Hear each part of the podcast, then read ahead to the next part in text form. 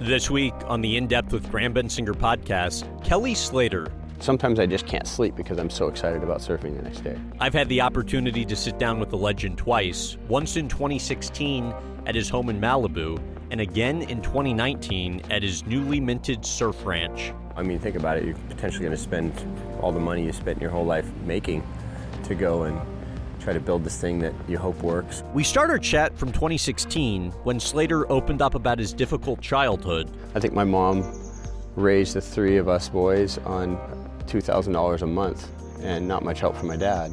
The downside of constant globetrotting. Probably the hardest part for me is my daughter feeling like she doesn't have a dad there all the time. And the most dangerous place he's ever surfed. It's shallow, it's an intense wave. Uh, quite a number of people have died there. All that's coming up right here on the In Depth with Graham Bensinger podcast. How often does your schedule change?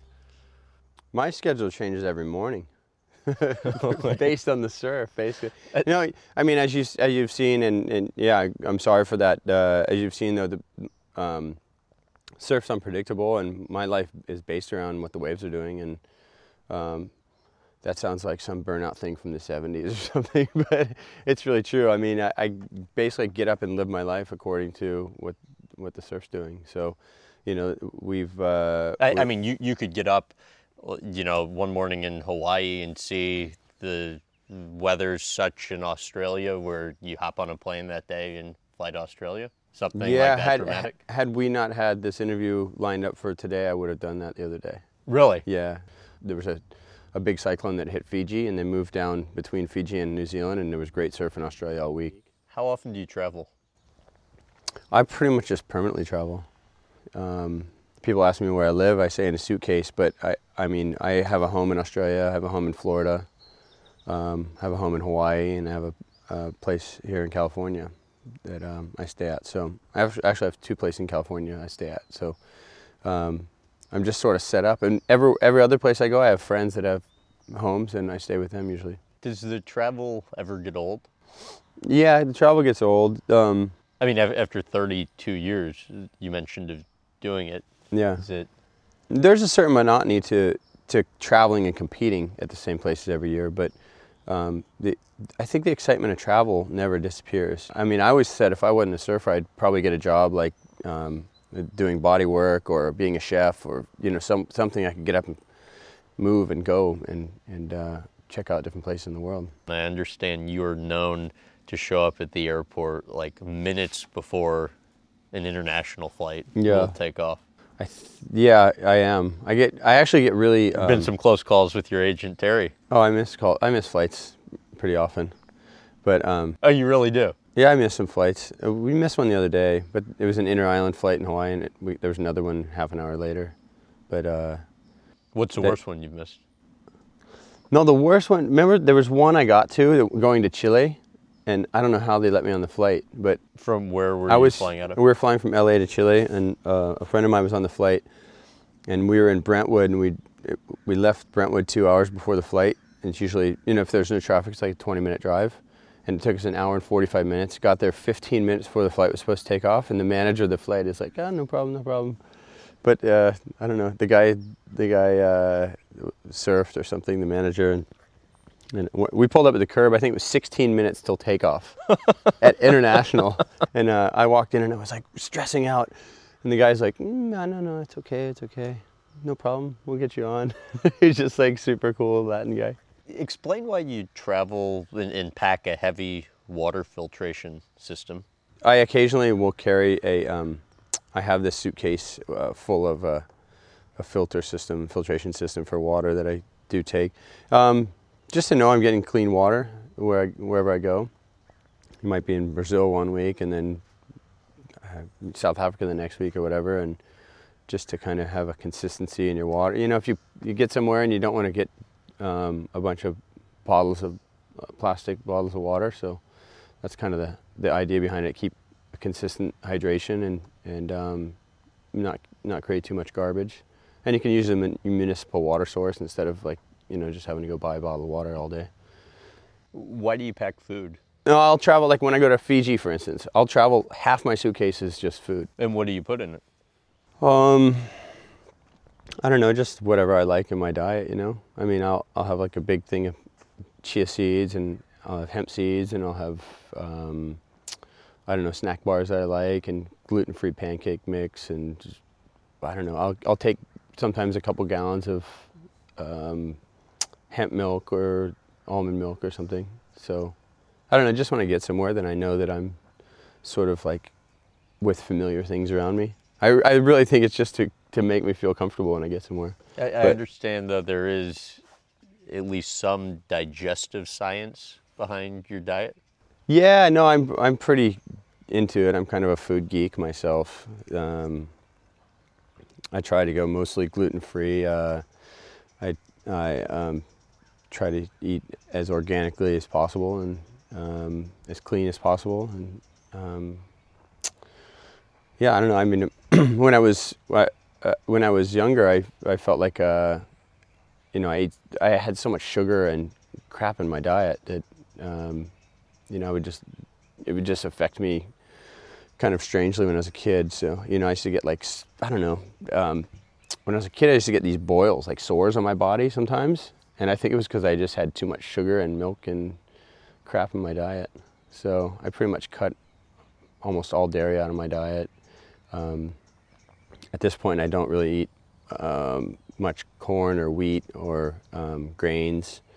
Uh, I try to just stay away from gluten, and uh, I, I've, you know, I've done blood te- blood tests to see what I'm allergic to.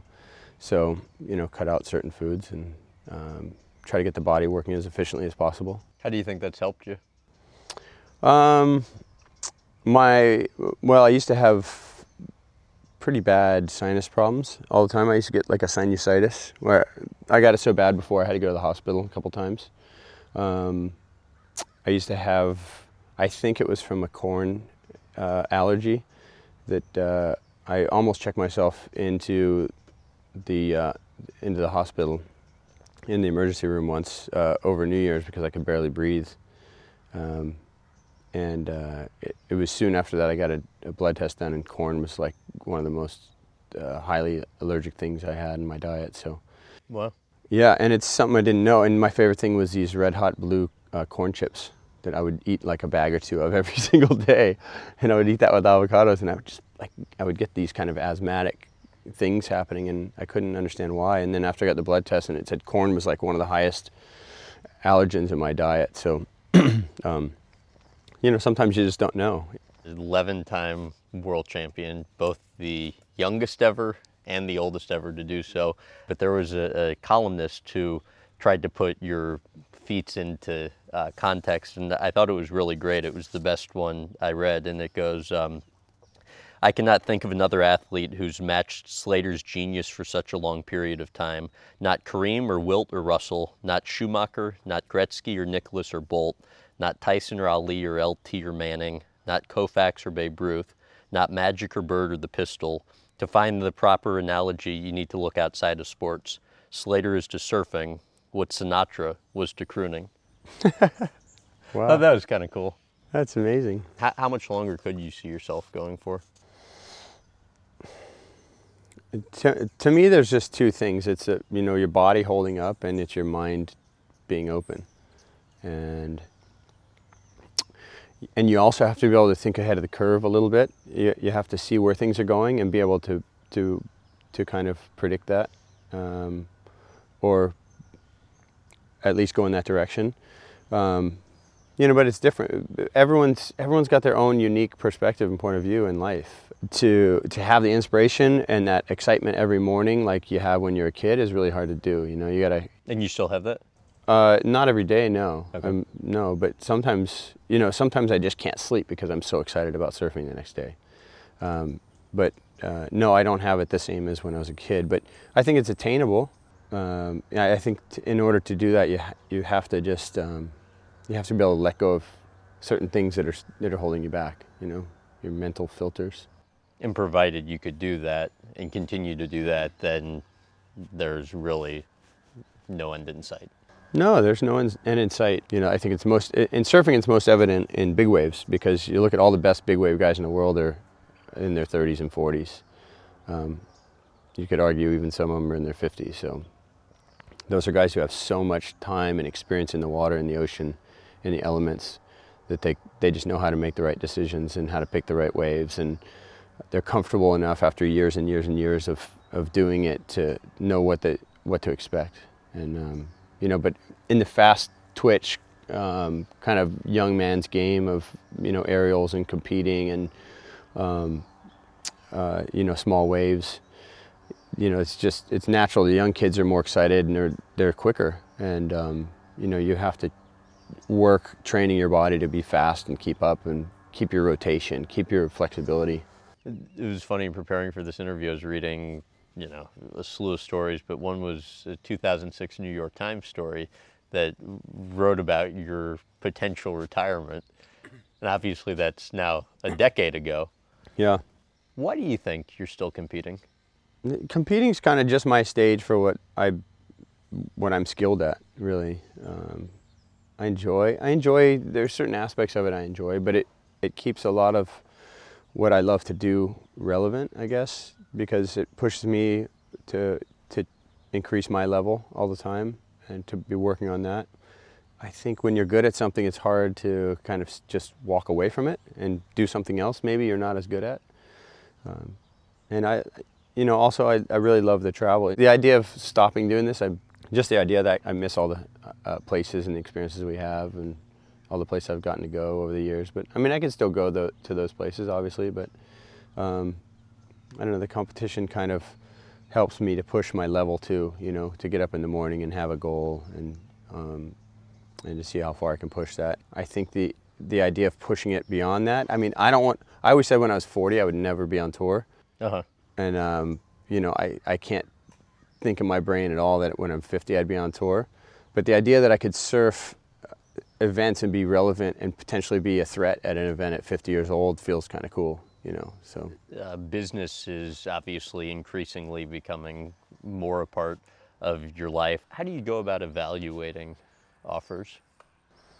Um, at this point, you know, when I was younger, obviously, if, if I got an offer from, when I was 15, I got an offer from Quiksilver, um, and they wanted to pay me five thousand dollars a year uh, for travel or for whatever, and um, I, know, I had no money or whatever. I just thought, wow, that's so cool, five thousand dollars a year. I can't believe it. I'm, I was like gasping on the phone, like covering. Oh my gosh!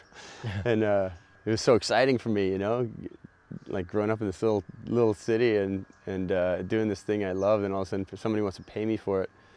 You know, the, all you see is dollar signs. You know, that's that's the first thing that comes to mind, and then as you as you follow that, the dollar signs, you, know, you're obviously going to go towards what's bigger and bigger, and hopefully it'll be with some some brand or company that you like as well, or you like the people at. Um, but all- those things evolve, and, and and for me at this point, to do a sponsorship, it's got to be something that's in line with my philosophies on life, on sustainability. Um, you know, if it's food, it's got to be something that I feel healthy or something I would eat or buy or use myself, anyways. Um, I think that's kind of the same with any other products or things I work to endorse. It's got to be something that makes sense in my life. Um, you know, I did get a few offers from like drink companies, and they weren't in line with the things that I uh, I think about health, and um, they weren't educating anyone about health, so I didn't I didn't take those offers. And in fact, I started my own drink company with some friends, uh, based around what we thought was good. Um, so yeah, um, instead of just going after the dollars, I was able to work on something that I felt a lot more strongly about. How did the idea for the surf park come about? The idea for the surf park came about. Um, I had a, a guy who used to shape my surfboards named Matt Kechele call me, and he said, "You got to see this thing I saw." And eventually, anyways, he showed me this video of this wave this guy had created, this idea for a wave this guy had created um, in this pool that was, I guess, to most easily describe it, it's like a donut-shaped pool, and it would. There was an outer wall that would that had these moving parts and they would kind of line up in unison and create these like wave you know it was like a wave going around the outside of this pool with these pistons Right. And um, it was, um, I don't know. I saw this video and my brain just I couldn't turn it off. I'm like, we got to make this thing. This is incredible. And um, Easier said than done. Easier said than done, yeah. Yeah, long story short, we started to look into the, the actual technology to create the swell, and we realized that that technology wasn't going to be the one that would work for us. Um, it didn't have as much energy as we as we hoped, and it wouldn't create the wave we wanted. So we kind of evolved the technology from there. Um, the the idea of how to make a swell, kind of quietly kept working on it for years and years. Um, obviously now it's 2016. That was like 2005 when we started this. About two and a half, three years ago, my partner said to me, uh, he said, Look, if we're ever going to get this thing off the ground, you and I need to just put our money up and build one of these things, buy some land, um, make this wave, see if it works, or you just go out in a blaze of glory, um, failing. So I was like, all right, let's just do it. Let's just let's just figure this thing out way back when kind of took a crash course in finance because I think you were in high school even before your senior prom. You were already one of the top paid uh, surfers in the world. And then fast forward a few years, I think you're around 21, uh, going to buy a house. And I believe you find out you're basically broke. Hmm. Uh, how did you handle that? You know, my story is kind of like a lot of other stories out there you hear. And, you know, I grew up, we didn't have much money. I, I wouldn't necessarily classify us as poor, but no, we didn't have any money to. I mean, my mom was scraping quarters together to get my lunch paid for at school most days. You know, I think my mom raised the three of us boys on two thousand dollars a month, and not much help from my dad.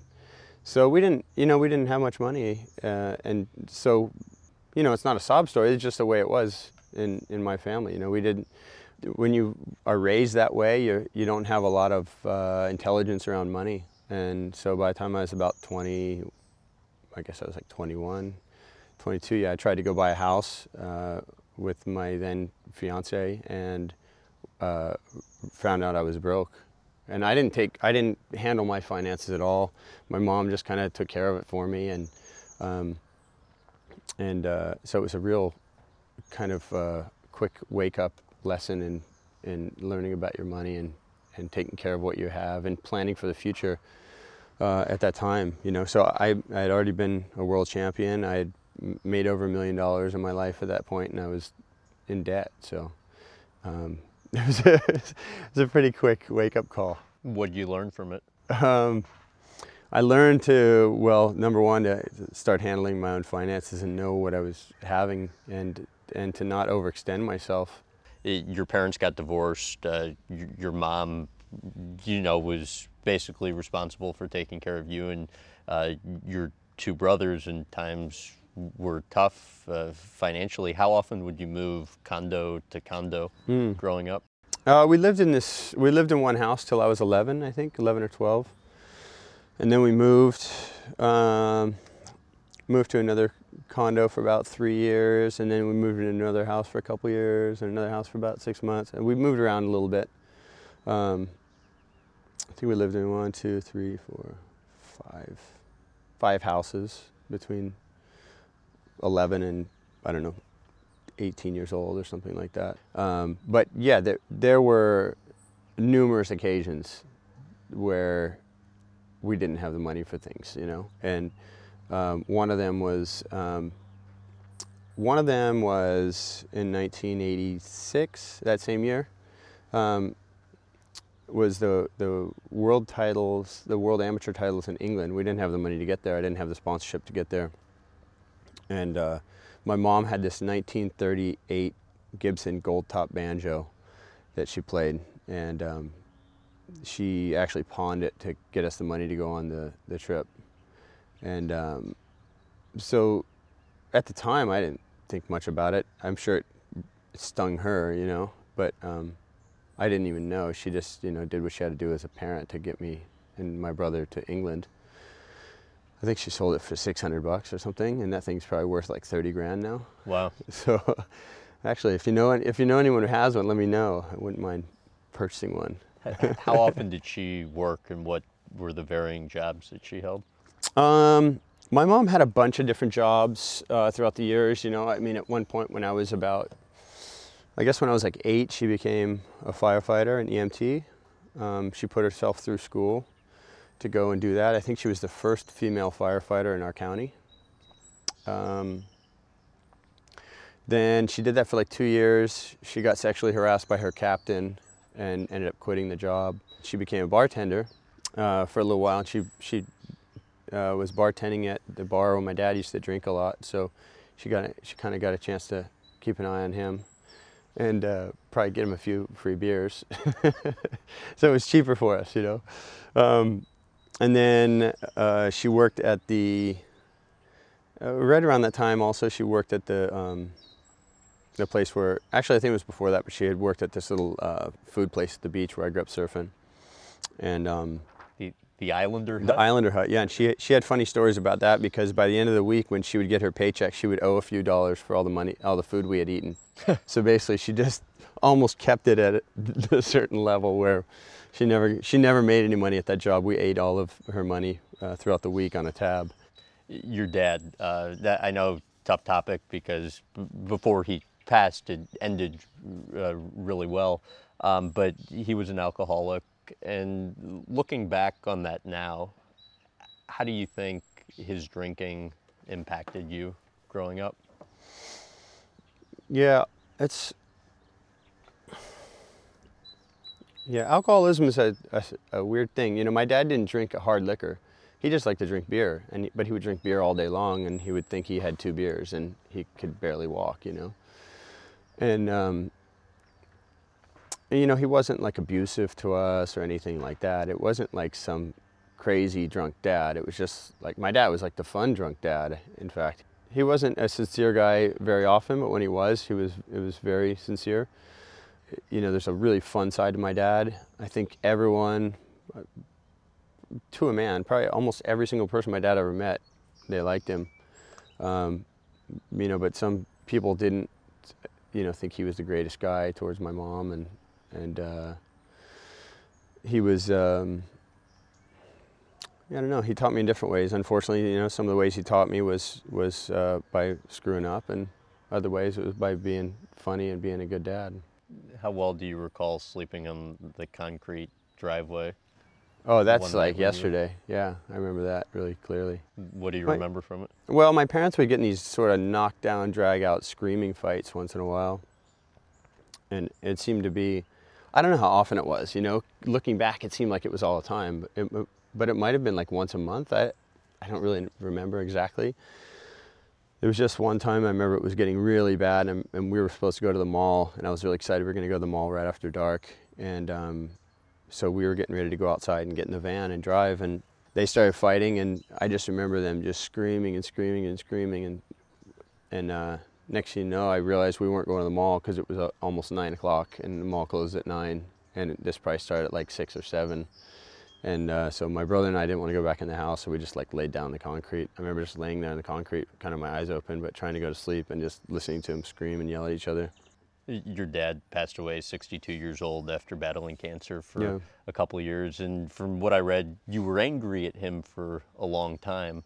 Um, what did it take to get to the space where you were able to let that anger go before he passed away? In my early 20s, I realized I was I had a lot of anger with my dad. I remember, particularly in '95, I was 23 years old. I remember just being having like nights where I'd go to sleep and I'd be so angry at my dad.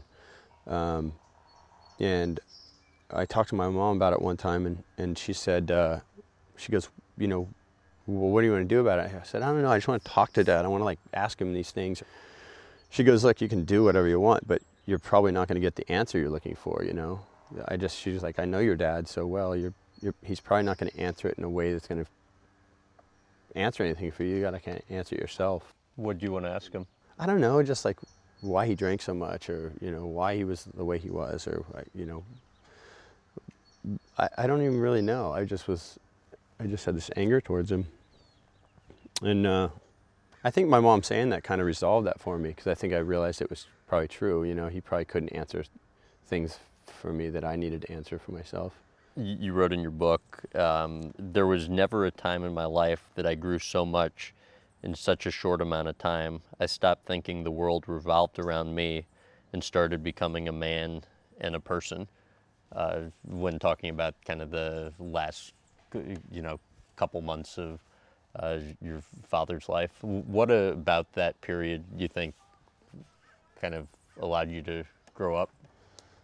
I And when your parent dies, you, I think you, um, there's a, gosh, to explain it? The, it's a, it's, you know, one of the most awful feelings in the world. There's also this sort of like um, sense of like a, um, there's just a sense that you've got to grow up and you've got to learn things and you're, you're sort of forced. You, you know there's no direction to go except for to, to kind of answer things for yourself in some way. There was always that sense that I one day I'll ask my dad this or one day he'll tell me this or I'll learn this from my dad. And you know there's not there's not a whole lot of things that I look back. Usually somebody says most people think back on their dad and they go my dad taught me this. My dad taught me that or used to say this. And when I think that about my dad, I just think of all the funny things he used to say. My dad didn't really, he never sat us down and said, "Listen, kids, you need to, you know, do this with your lives." You need. In fact, he was he was almost completely hands off in that way. He was, um, you know, I think. I, I think in my early 20s, I was sort of yearning for that father figure, my, my dad to come through and kind of like rescue me with this perfect answer of like what I should do in my life or something. And I, I think that's what I struggled with. Um, after having like financial issues and and um, you know relationships fall apart and stuff like that. Um, but uh, you know, it became obvious when he passed away, just in that time before, that that wasn't going to happen, and I was going to have to find those answers elsewhere, and that was okay, you know. Your uh, late friend uh, Brock Little uh, said uh, about you. Kelly wants people to like him so much that he never says no, but his fame and success don't seem to feel very good to him. Mm. What do you think of that? Brock rarely said something that wasn't just spot on or true. Um, yeah, there's there there's a lot of things around um, fame or success that I find I, I think if you look at people who are really successful, a lot of times they're doing it for strange reasons, um, and I'd include my include myself in that. You know, I think I think when I was young, I really I just wanted to be recognized and noticed or something. You know, it was like a, a sense of insecurity. I wanted to be good at something so that it would like cover up um, any of my own personal insecurities.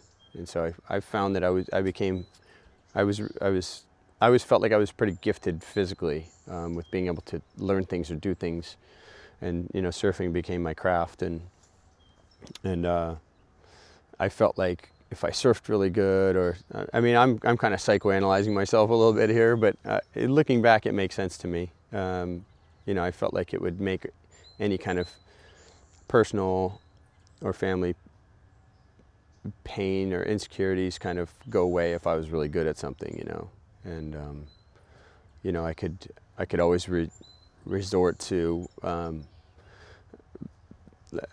to kind of relying on success, physical success, or you know competitive success to to um, make me feel whole or something. You know, I don't know. That's a little bit of a an overview or whatever, but it, it you know I.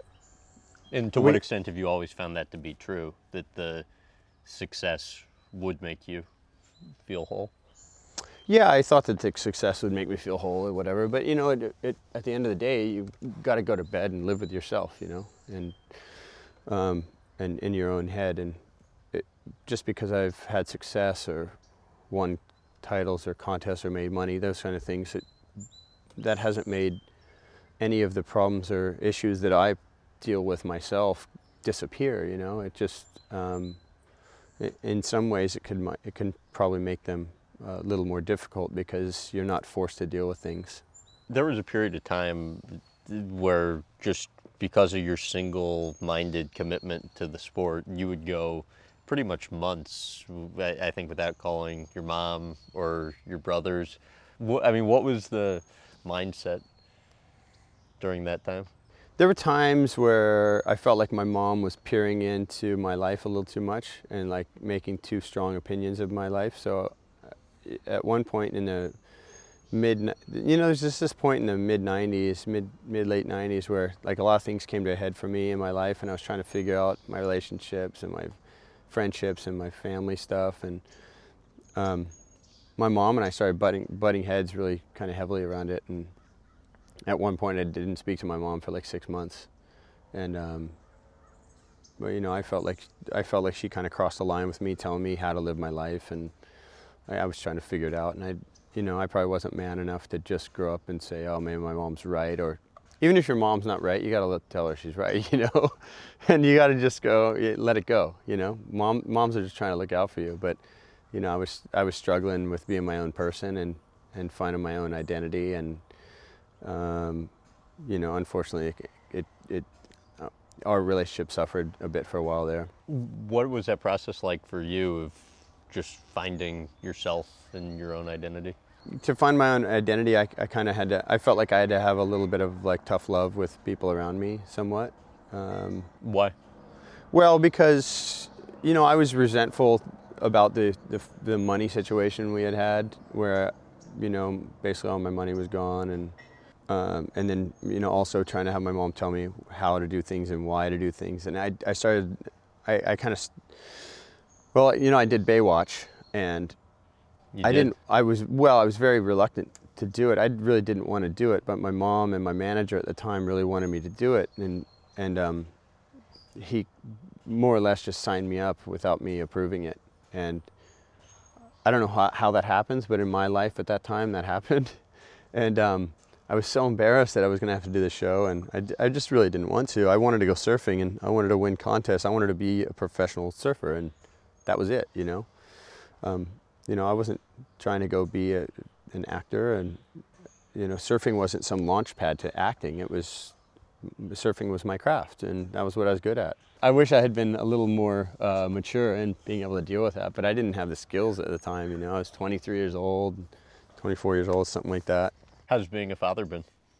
Uh, it's been interesting in my life because just because I'm not a full-time dad, I, you know, the whole time my daughter has been raised by her mother, um, uh, almost 100% uh, in physical time, and um, you know, I've been traveling. So, you know, when your daughter's three and you're traveling around the world the whole time, you're like, you know, if you're not coming home every week between contests, you're not seeing her very much. You know, she can't just jump on a plane and come visit me. So, um, W- What's the hardest part of that for you? hardest part, I think, probably the hardest part for me is my daughter feeling like she doesn't have a dad there all the time. You know, so, uh, you know, and that, that's hard for her. I know that was especially hard for her um, when she was younger. So, um, yeah, you know, I a lot of times, a lot of times people have kids and then their career kind of stops or gets put on hold, and you know, mine didn't. You know, so I, I think in in that sense, I probably have a little bit of guilt about that. You know, because, uh, you know, I, I,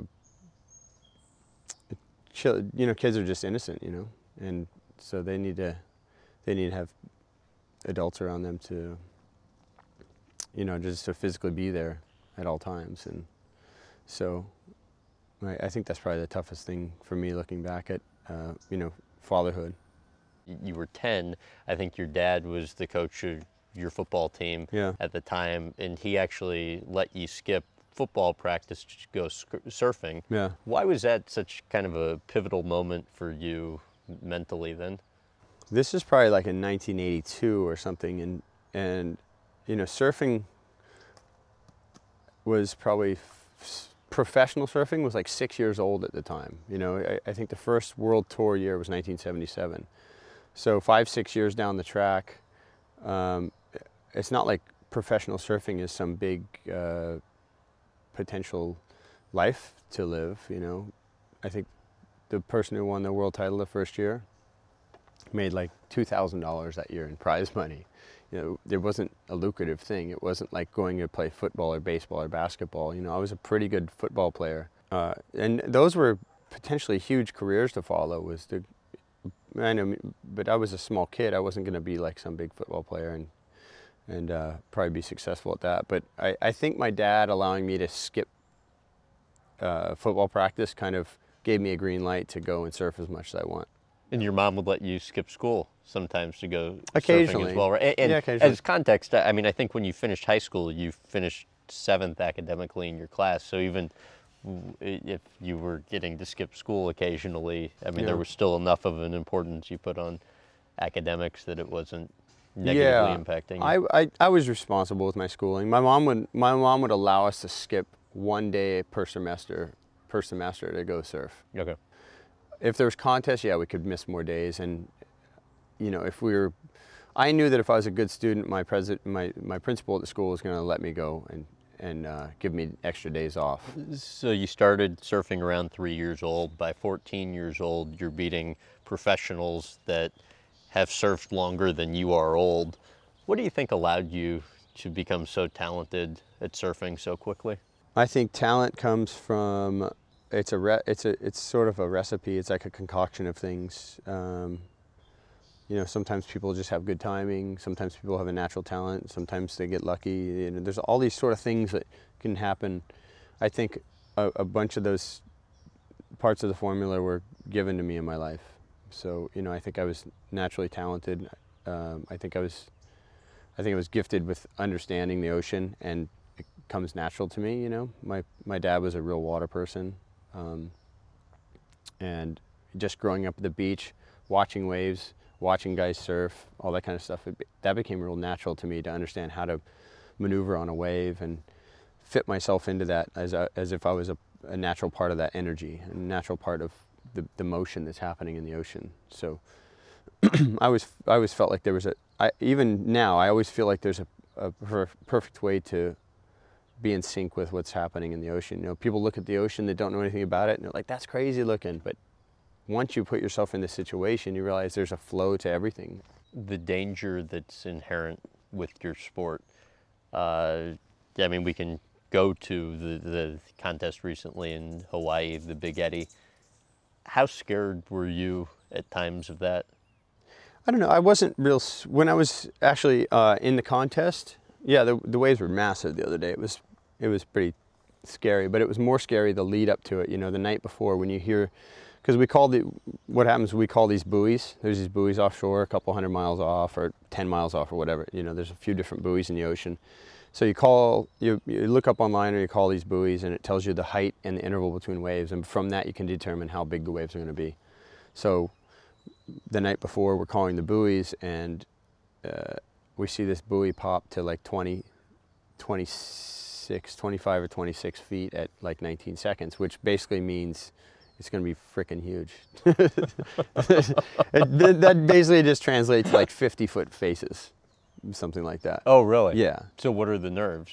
Like, you, you think you could get hurt or? oh no what? i mean you, uh, no the nerves are you think you might drown or get in a really dangerous situation um, and also that pressure's on you to go out in one hour to go catch four waves you know that that contest you Uh-huh. get to surf twice for an hour each and you get four waves um, so you know you want to put on a good showing and you, you want to honor the people that uh, put you into the event Where's the most dangerous place you've ever surfed, and what made it dangerous?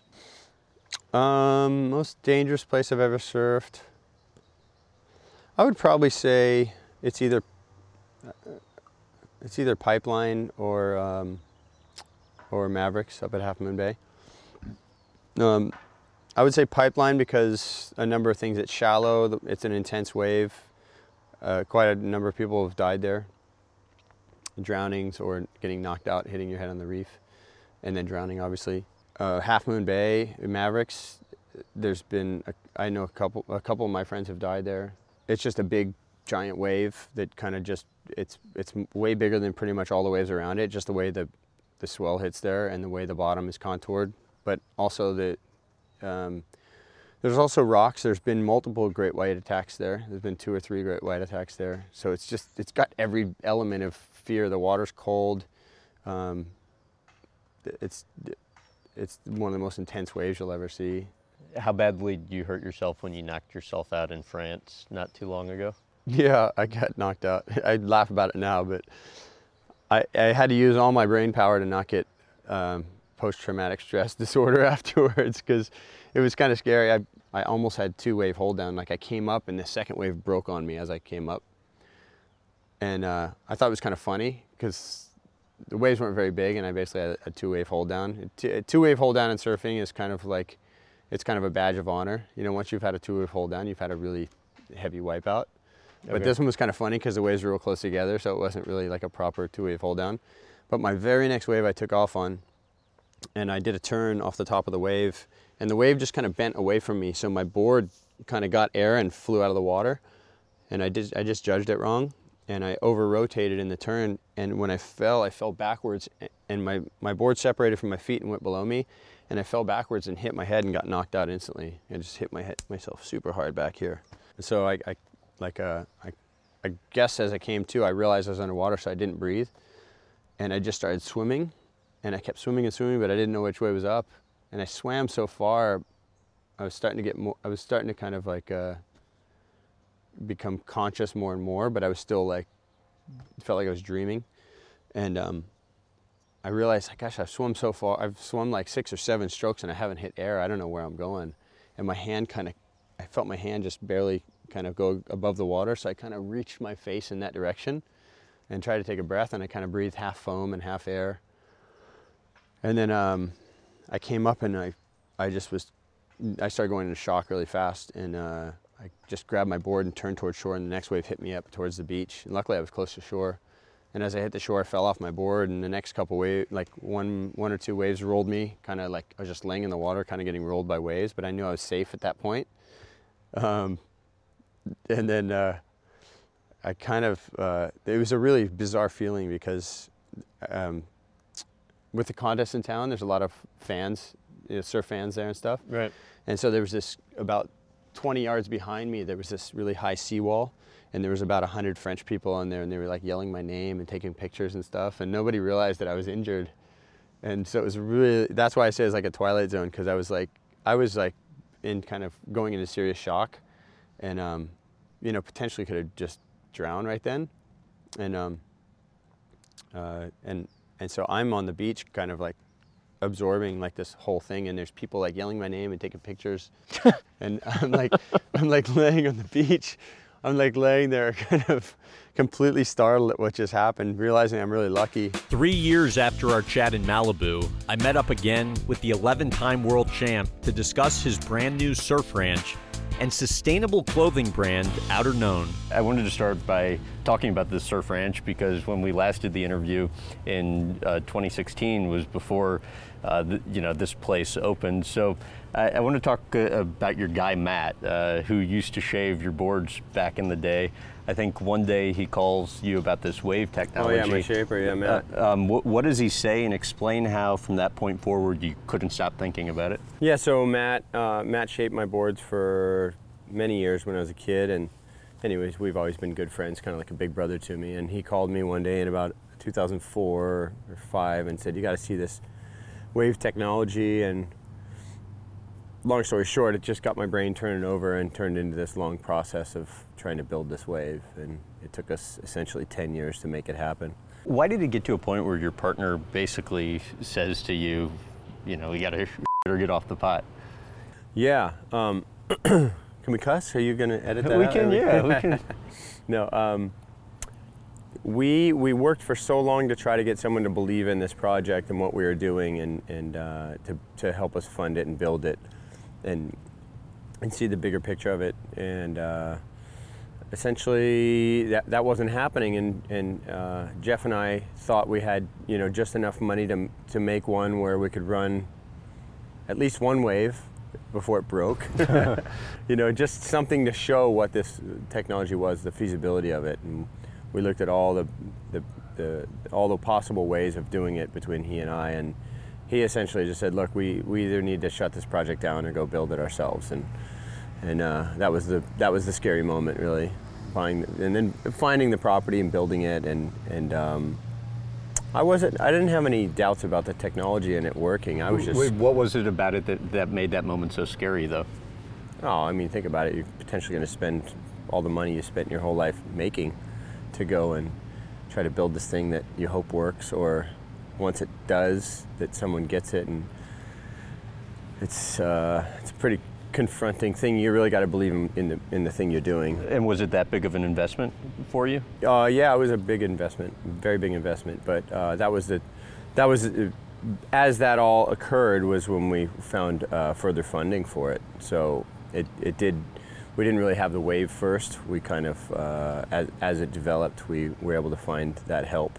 But we were going forward either way. So um, uh, I, I guess we were sort of lucky in that regard. The construction workers, what would they tell people if asked what they're Oh, doing? what happened was the, we first were in escrow on a property in Bakersfield, and it was a fish pond, like a fish farm, and um, so essentially we were going to use that same permit to cover what we're doing here, and uh, we we found this property which was better fit for us, and um, so we called this fish pond for a long time, and it's still that's still I guess kind of the. The secret code for this place, the secret secret spot is called Fish Pond. Why was it important to keep it secretive though? Because that, that, I mean, that wasn't- part of the. I wasn't too worried about keeping it secretive. No? The other guys were. Yeah, I wasn't. Why I were wasn't they worried about worried it. about it? Uh, they, I think they were just worried. They just, in case it didn't work, if it didn't work and we just shut it down, then we didn't have to mention anyone that we had anything other than a fish pond.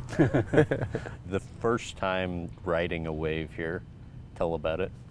First time riding a wave. In fact, uh, if you can get your hands on the first wave I ever rode, I'll, I'll, I'll uh, maybe I'll give you the first board I rode out here. We, no one's seen the footage of the first wave because I No? stood up and it passed me by and I fell. so, anyways, yeah, one day I'll show that footage. But you know, you, What- uh, Instagram do- versus reality, right? What would you do wrong? Oh, I didn't know. I, I didn't know where the wave broke, and I just asked um, Noah, who's who was our project manager, still still is, still is the manager of the company. Um, I asked Noah. I said, "Where does it break? Where does it first start to whitewater?" And he said, "I think it's right by that pole over. You know, sit right there." And so I thought, I'll catch it as soon as it starts to break, not realizing that the wave is still getting up to speed and and, and growing. And um, so I really didn't understand the mechanics of the wave. So I sat too deep on the wave. You know, you got a minute long ride. I didn't need to be in the first one second of the ride. I could have watched it for a couple of seconds to make sure I was safe. But Or was that humiliating at all? uh, it was a little bit humiliating because there was like 30, 40, maybe 50 people watching and filming and stuff. And, and I just, I sort of felt, um, I almost felt worse for them because it was such this buildup. Like the wave's going to be ridden. And they'd been watching the wave for three or four days before I got here and knew that, you know, was, they were just waiting for me to come in and surf it. Bad feelings all around for about 10 minutes because we had to, it, it used to be about 10 minutes in between waves. So it wasn't for about another 10 minutes that I could ride one. Describe the emotion of posting that video online and the reaction that you got. It was incredible. The, the, the, the only problem with the video, uh, that all the stuff that we posted was it was a day after the world title had been decided. And we had filmed this on December 5th, and I wanted to put it out right away, like as soon, you know, two days later, whatever. And um, the, the team decided that they didn't want to interfere with the world title, uh, you know, any of that stuff, you know, distract from that. And uh, so I said, yeah, fair enough, of course. So we'll wait till it's done. And then the day after it was done, they said, all right, let's post it now. And then everyone thought that I was doing that to try to mess with the world title, uh, you know, um, happenings, which wasn't the case. I didn't really think. I just thought, okay, that's done. Um, you know, maybe we should have waited a week or something, uh, just to sort of be politically correct or, or respectful enough to Adriano, who who had just won the world title. But I don't think any of us foresaw how uh, viral the thing was going to be, or we knew that people were going to be like, "Oh, that's super cool," but we didn't know that it was going to, you know, it sort of took on a life of its own. And that was, I mean, not to sound corny, but one of the more enjoyable experiences you ever had, right? Just the feedback you got from that. Yeah, really overwhelming. But we had we had a problem in our in our design at the time, and uh, essentially, what we designed broke after the first day. So we had to shut down. That was December. We didn't run another wave until May. So we essentially had to sort of break down the whole thing and redo it because we, we did make some mistakes on how we built the reef and stuff. Why did you wonder if, after you created this, if you just opened the door to something that would never be able to be closed again? I don't know. There's some there's a purity in just going surfing every day. You know, getting getting in your car and just driving along the coast and finding a nice wave, and it's it's a it's a pretty personal thing, you know. And then, I mean, we search all around the world for a perfect wave, you know. To then sort of just have it like at the push of a button is. It, there's a there is some sort of funny feeling about it. There's something really exciting about it, but on the other on the other side, there's I, I just wondered if there was something real negative about it or not. Maybe I was a little oversensitive to it, but I think it's all come out in the wash. I think it's just, you know, just another way to go surfing. It's it's not taken away from the ocean or anything. I think it's adding to that whole experience. How do you think it changes the sport? It it definitely allows for a different type of competition. You know, we run a different. Uh, uh, format for everyone, and the scoring is a little different. The judges all uh, judge just from video, not watching it live, which is a first. So it's it's set up to be more like maybe a time trials or a display of all your different skills at once. Um, and I think it's I think it's a work in progress. I think it's something that needs to be worked out. I don't think we have a perfect formula for it at this point. Um, I think there's a I think there's a chance to have a really good formula for it, but I don't think we're quite there yet. And what are features you'd like to incorporate in future pools that you do? I would like in the pool design, any of the wave designs to be sort of custom made, like ordering a sandwich or whatever. You know, What- I do want, I want a little of that? this. I don't want that. I want it to be this long and have the wave kind of section here and there. And you know, if people can can do that, they they sort of formulate their own way to to uh, to surf. What's involved with making that happen? There's just some de- design elements that can go into the you know the way the swell is formed, how the bottom is made, um, the speed and size of the wave, the angle that it peels at, all those sort of things. That those could all be customized to each surfer. That's already kind of happening. As it evolves more and more, each person could go and sort of sit behind the computer, look at the software with somebody who knows what they're doing, and say, "Hey, let's try this and this and this." Yep. And uh, I, I think that's the exciting thing about the future of this. How do you view your competition? I got no bone to pick with any of them. You know, I think it's it's all good. I think the the the advent of having these technologies is each of them are good for the other in a way. You know, because it makes you oh I want to try that one, I try that one, and and they're all made for different purposes. This one was made to be a long sort of point break barrel wave. You know that. I just envisioned making a really perfect wave, like you would draw in your books in school when you're a kid, um, when you're dreaming about surfing. Um, there's some others that are just more high occupancy. You know, there's more waves to ride. So each of them offers something a little different. Do you find, I mean, you're a competitive guy. Does the fact that you have competition out there motivate you w- with this sort of stuff? Um, a little bit, a little bit. I'm, I'm a little different these days. You know, everyone, everyone kind of uh, imprinted this thing that I'm the most competitive guy in the world, and I have been probably at some times in my life for sure. But uh, I don't know. I don't think of it necessarily as competition now. I just think of it as like evolution. You know, everyone's sharing ideas, and and I think that they're all going to help each other. You've said before you've kind of self diagnosed yourself with uh, addictive uh, personality disorder and borderline OCD. Um, Maybe something like that. yeah, like, why, why did you think that? I don't know. I, I just I've always been really headstrong in my goals, and I've been a perfectionist since I was a little kid, and and um, I always wanted to get better and better and better at everything I do. So I think when you're that way, you become obsessive about the thing you the, the things you do. What is it, though, about what you do that's borderline OCD or I don't know. Everyone, I, I think everyone I know is has been diagnosed as either ADD or OCD or something. I'll just join the. I'll just jump in on the on the club. how, how do you think it helped you?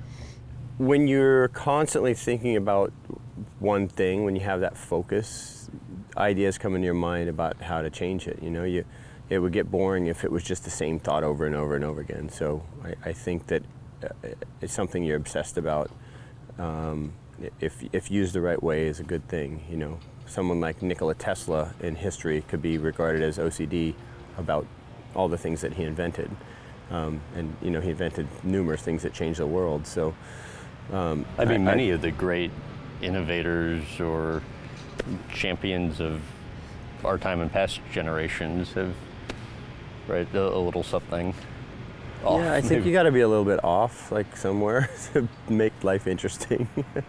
W- was there a time in which you recognized that not everybody uh, was that way? oh yeah, I, You know, I would travel with friends around the world, and I'd be staying up late at night, like drawing fins and working on surfboard designs and that kind of thing. And and uh, one of my friends in particular was like, "Why do you do that?" Well, I'm like, "What are you doing?" Like, I never even think to do that. And I'm, I don't know. It's just a thing that interests me. I don't know if it's good or bad. Tell about losing 17 straight games of ping pong and crying. Oh yeah, on my 18th birthday, I lost 17 straight games. My uh, my best buddies and my mom got together and bought me a ping pong table for my 18th birthday, and uh, I, my one friend beat me like I think I think it was 17 times in a row. I think he I think he actually let me win the 18th game so we could go to bed about three in the morning. But yeah, that was personal. But it's ping pong. Yeah, it's ping pong, but it's it's not ping pong. It's like it's beating your friend. It's not really the ping pong game that bothers you. It's like losing to your friend. You know, you want to you want to have one. When you have a competitive friend and you're both like equal in skill at something, it's you just have to beat that person. I mentioned to you before this, I watched the Momentum Generation uh, documentary last night, which I, I, thought was great. And you said in it, at the time in your life where you were most competitive, you would have these ultimate highs and just terrible lows, and you went mm. through a period where you were depressed. Mm. Um, what were you depressed about? I had a really tough, like I was engaged when I was young, and that broke up. I was really heartbroken over it, and I had a, I had a few uh, tricky relationship situations that were really tough for me and um, you know I don't think I was mature enough to kind of handle those uh, the way I wish I could have, and and uh, uh, surfing was kind of always that thing that brought me that high, you know, that that that uh, sort of made everything make sense to me. And there was in the epiphany that you had, you said after um, you won your fifth consecutive championship, breaking Mark Richards' record, just about the the toll that your level of competitiveness had on you. Um, explain that. Being competitive is kind of a double-edged sword because you you know it can help you push more and more and more. You never lose that that drive to to uh, achieve what you're after. But um, you know that can be confusing for people around you sometimes. There's a there's a healthy balance in there somewhere, you know, and everyone's got to be responsible for their own feelings, you know. So, um, it, it, look when you when somebody sets out to have goals and achieve, achieve big things for themselves, there's there's going to be some uh, occasional hurt feelings around them because you know either you're not aware of how someone's feeling or or you know they're not happy with you know maybe your success or whatever. What do you think allowed you to find the balance? Yeah, just growing up, going through stuff, realizing that you know life's bigger than this or that. It's just going through love and loss and learning. And you know, I've lost a lot of friends. Uh, have passed away. My father, uh, a lot of friends took cancer, suicide, accidents, um, uh, all sorts of crazy, bizarre situations. Two months ago, I lost four friends in, in four weeks. It's it's been a a strange time in my life. When people pass away and you, you, you look back and kind of review their lives and your life and and uh, start realizing, I guess, more and more what's important. You know, when you're young, you got to go out in the world and find what is your thing, and then as you as you get a, a little past all that, or you achieve some of those things, you start to uh, worry more about being happy and what matters. I was going to say, in terms of what's important, what's that for you? I think just trying to be clear-headed and treat people good and be happy. Um, how much more money do you think you'd have today had you decided to, uh, against uh, starting Outerknown? Oh, uh, a lot more. yeah. I mean, look, the, the idea with Outerknown is um, I, I've made most of the money in my life from sponsorships, from clothing. Uh, we, in surfing, we don't make the bulk of our money from prize money. Prize money is like a tenth of what you make from sponsorships if you're doing real well. I didn't know much about the business which seems like a kind of counterintuitive reason to start a business. but uh, I had good people around me to, to help start Outerknown and you know design wise and, and um, sustainability wise and and that, that was a driving force yeah it, that was a driving force so the, the driving force behind it was I, I wanted to know more about you know the thing that had been so lucrative for me in my life and and do something responsible there so that's that was the idea behind starting Outerknown and um, yeah yeah I left a, a a really nice contract to do that, but I like like an eight-figure deal you left on the I table. I was making good money, but I, f- I- I felt like it was the right thing, and it was something I was really passionate about and really wanted to be involved in, and and I'm really happy with. I, and the group of people we have together, they all believe in it, and we all we all really feel strongly that we've we've done the right thing and doing the right thing. What do you think will be involved with making it a success long term? Long term, at the end of the day, you have to make really good clothing, you know, that people like and it lasts. And uh, but also getting our message out about sustainability and why we started it and what our supply chain's like and how we're socially compliant with our factories and everyone is fair labor certified and gets a living wage and and, and uh, Which isn't common in the no, industry. it's not. right? Look, I mean, we we launched and we were uh, priced a lot higher than what our endemic market is, and we got a lot of hate for it. Um, understandable because people don't don't know what goes into clothing and they don't know what goes into um, the, the, all the conditions around making it. But every step of the way, everything we're doing costs two or three times more. Um, and, and essentially that comes back to paying people to make your clothing, paying, paying people the right way. So fast fashion is just a thing that has become so commonplace. It's, you know, you walk into a Kmart and bu- buy a $3 shirt. I mean, really think about where that was grown, all the people that touched that, that uh, fabric from the time it was uh, grown in the field until it reached you. And how do you make something for that cheap that has come from the other side of the world? What's happened to date that you would say you're most proud of with Outerknown? Uh, I think that we're still in business. Yeah. yeah, just the fact that I mean, we're four years, five years on, and we're in business. We started this thing just kind of on a whim. Let's just try this out and let's see if there's a place for it. And it was uh, very difficult at first, but enough people got it to understand.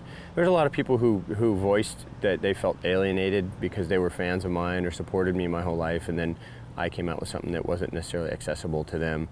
Um, but the idea wasn't that I wanted to go make cheap clothing. I just didn't want to do it. Um, I wasn't trying to um, do something like above my means or anyone else's means either. It was just that it actually costs a lot more to do clothing that is environmentally friendly and socially compliant with factories and taking care of people. It just it just costs a lot more. So our margins are lower, our prices are higher, and uh, that pisses people off. Uh-huh. but we've we've been able to work our supply chain and get our volumes up. But you know, of all the pieces we're doing, we're doing a maximum order of 300 pieces. So our volumes are tiny. Number one, it's hard to get into any kind of factory. They, they just won't take you unless you're going to do a lot of good business for them. Mm-hmm. And we're a small company, so there are very few factories that would take us. And then of those factories, so few are socially compliant and fair labor, fair labor association certified.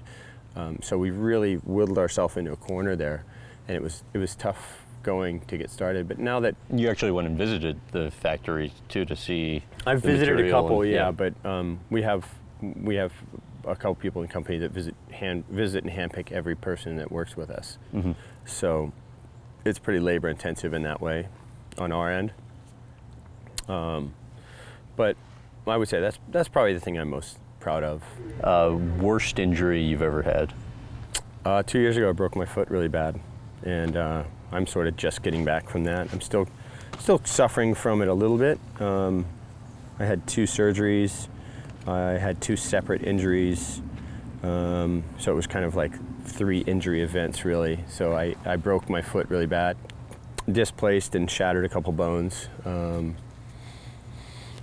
and uh, I had a second surgery to take all the hardware out, which was like a whole other recovery event. And then as I was getting back to where I was starting to surf good again, because of all the scar tissue, I had a tear in my plantar fasciitis on the bottom of my foot, like turf toe, essentially. And um, I would say that injury was probably more painful and longer lasting than the than the bone break. Really? So, yeah, I struggled with that for a good six, eight months. Why? Oh, it's just, you ever had it? No. Yeah. You'll know when you get it. That's why. I mean, I still wake up in the mornings and sometimes stand on it and go, "Oh, I must have surfed too much yesterday, or run a little bit, or whatever." I'm, it's, there's just a lot of scar tissue. Um, I had a, I had a sort of, I would say maybe undiagnosed um, or, or misdiagnosed injury as part of this. I had a lot of soft tissue damage that um, we didn't even know what it was. The bones were broken so badly, so Uh, my foot's really compromised at this point. I mean, you can just see the, you can see the, the extra size of bone here, and this joint, the liz Lisfranc joint, doesn't really move. Yeah. Mine's pretty locked in. It's like there's just so much uh, calcium buildup in that area that I don't know if it'll go away or not, but um, I get it worked on sort of as maybe not quite as much as I can, but I, I carry a massage gun around and just massage the crap out Oh, of do this. you? Yeah, and then you know I get a lot of people to work on it around the world, but the plane flights don't help. I get a lot of swelling, and for the first 24 hours I land anywhere, my foot's really painful because it's gotten inflamed. Um, do you think you made it worse by surfing too soon after the injury? yeah, I'm sure I did, but I couldn't help myself. yeah, but yeah, that's what you do, you know. When you wake up in the morning, like what are the lasting ailments that you'll have forever? I don't know. The foot, the foot, I don't think will ever be the same. I have a, I tore my labrum, my hip a few times when I was younger and had a surgery on that, and I've always kind of had effects of that. And then I, I have scoliosis in my back, and I've, I've just had like a sore lower back for about 20 years that I just pretended didn't hurt for a long time, but that does too. but you know, that's what you do. That's what you, uh, that's what you accept when you when you love a sport. You know, you're gonna get hurt. You know, if you're a boxer, you're going to break your hands or break your nose. Um, you just kind of accept that going in. We get a lot of knee, ankle, foot injuries in surfing, and um, and you know occasional broken ribs or something, but um, and and plenty of cuts. You just kind of accept that that's part of the deal, and you hope they don't last too long. How surprised are you by just your sus- your sustained ability to compete over so long? I don't know. I, it's hard for me to have an outside perspective. You know, I'm 47. I'm, I've been competing. This is my 39th year competing in surfing. Um, it's hard to have an outside perspective of what it looks like to, to be 47 from someone else's point of view. Um, when I was a kid, I know that someone that was 30 seemed ancient, and when I got on tour, there was no one that was 30 years old that was still on tour. And at this point, there's only a few guys in their 30s. Um, there's no one in their 40s. I'm the oldest guy on tour by many years at this point. Um, at one point, Mark Occhilupo had won a world title at 33 years old, and he was the oldest uh, world title winner at the time. Um, so, I don't know. I think on paper it looks like something you wouldn't be able to do, but I don't think of it that way. In my head, I'm still improving, and I still have a lot to to, to learn and understand about riding waves and And you feel that way that you're Oh, still yeah. improving. yeah, yeah, yeah. I probably don't put in my best effort all the time. You know, I do have some injuries, and that keeps me out of the water and from practicing as much as possible. And I like to experiment and ride different equipment and, and mess around with my boards and stuff. So I think, you know, people's critique of me would be that I'm maybe not at the top of my game all the time because of that. You know, too much kind of messing around with other equipment. But after surfing basically the same kind of boards and equipment for 20, 30 years, you get kind of tired. You want to try something different, and that makes it fun. You know, that makes it exciting and, and like something to look forward to. And it pisses you off the online trolls when I, I know at times they said, well, you know, why don't you give up your spot to a younger guy? And I, I know one of the times they said that you're like 10th in the world and they're, you know, 32 Yeah, yeah. w- world ranking Yeah, well, you, places. I mean, recently I just had someone say to me last week online, you know, you should you should step aside and let one of the young kids in. I'm like, hey, tell them to take me out. It's all good. I don't mind. If somebody's gonna just beat me, that's it doesn't bother me. Like, I mean, look, I don't like losing on that day. Right. But if but if clearly the level's beyond me, then that's what it is, you know. But that's not the case at this point. You know, I'm like you know, I beat Gabriel Medina in a heat last week. He's the world champ. You know, he's current number one. He's probably going to win the world title this year. So I, I still have that ability to do that. And I don't think that I've actually competed or surfed that well this year, to be honest. I don't. I really don't feel like I've hit anywhere close to my peak um, throughout this year. And I try to give myself a little bit of a break. It's kind of understandable coming back from almost two years off with the injury, being this age, you know, lacking motivation sometimes. Um, sometimes just being worn out with the travel and that kind of thing. Um, sometimes I feel like I'm just kind of hanging on just because, I don't know, just kind of hanging on, you know, it's because what I'm used to or whatever. But do, do you um, feel that way? Oh, sometimes I do, yeah. Yeah, sometimes I feel like I just, I don't know how to muster up my best effort. You know, I get overwhelmed by the whole by the whole thing sometimes, especially in big crowds. Um, but I think I'm funny enough after all this time, I think I'm starting to get a hold on that. You know, I'm starting to understand that and, and find a way for myself to kind of clear my head and, and just be okay with with all that distraction. Why indecisive about retirement? Um, it's going to be real clear to me when I retire. You know, at some point, I'm just going to say that's it. And I probably won't even announce it. Un- you don't think so? Oh, I'll announce it the second it happens. I don't think I'm going to make. I don't think I'm going to make this big thing about it and drag it out. But, um, or or if I do, it'll be because I know exactly what feels right to to stop. But um, when you announce that, it becomes this focus of people everywhere you go, and it's all they talk about to you, and, and it, it creates this other sort of distraction and pressure. And um, I'd like to maybe avoid that a little bit. Yeah, I know you said in our last interview it'd be pretty cool to still be competing at 50, but also wouldn't be bad to uh, play this one out. Uh, you compete in the Olympics, and then uh, you call it quits at Pipeline, your favorite event in Hawaii. Yeah, that's a possibility for sure.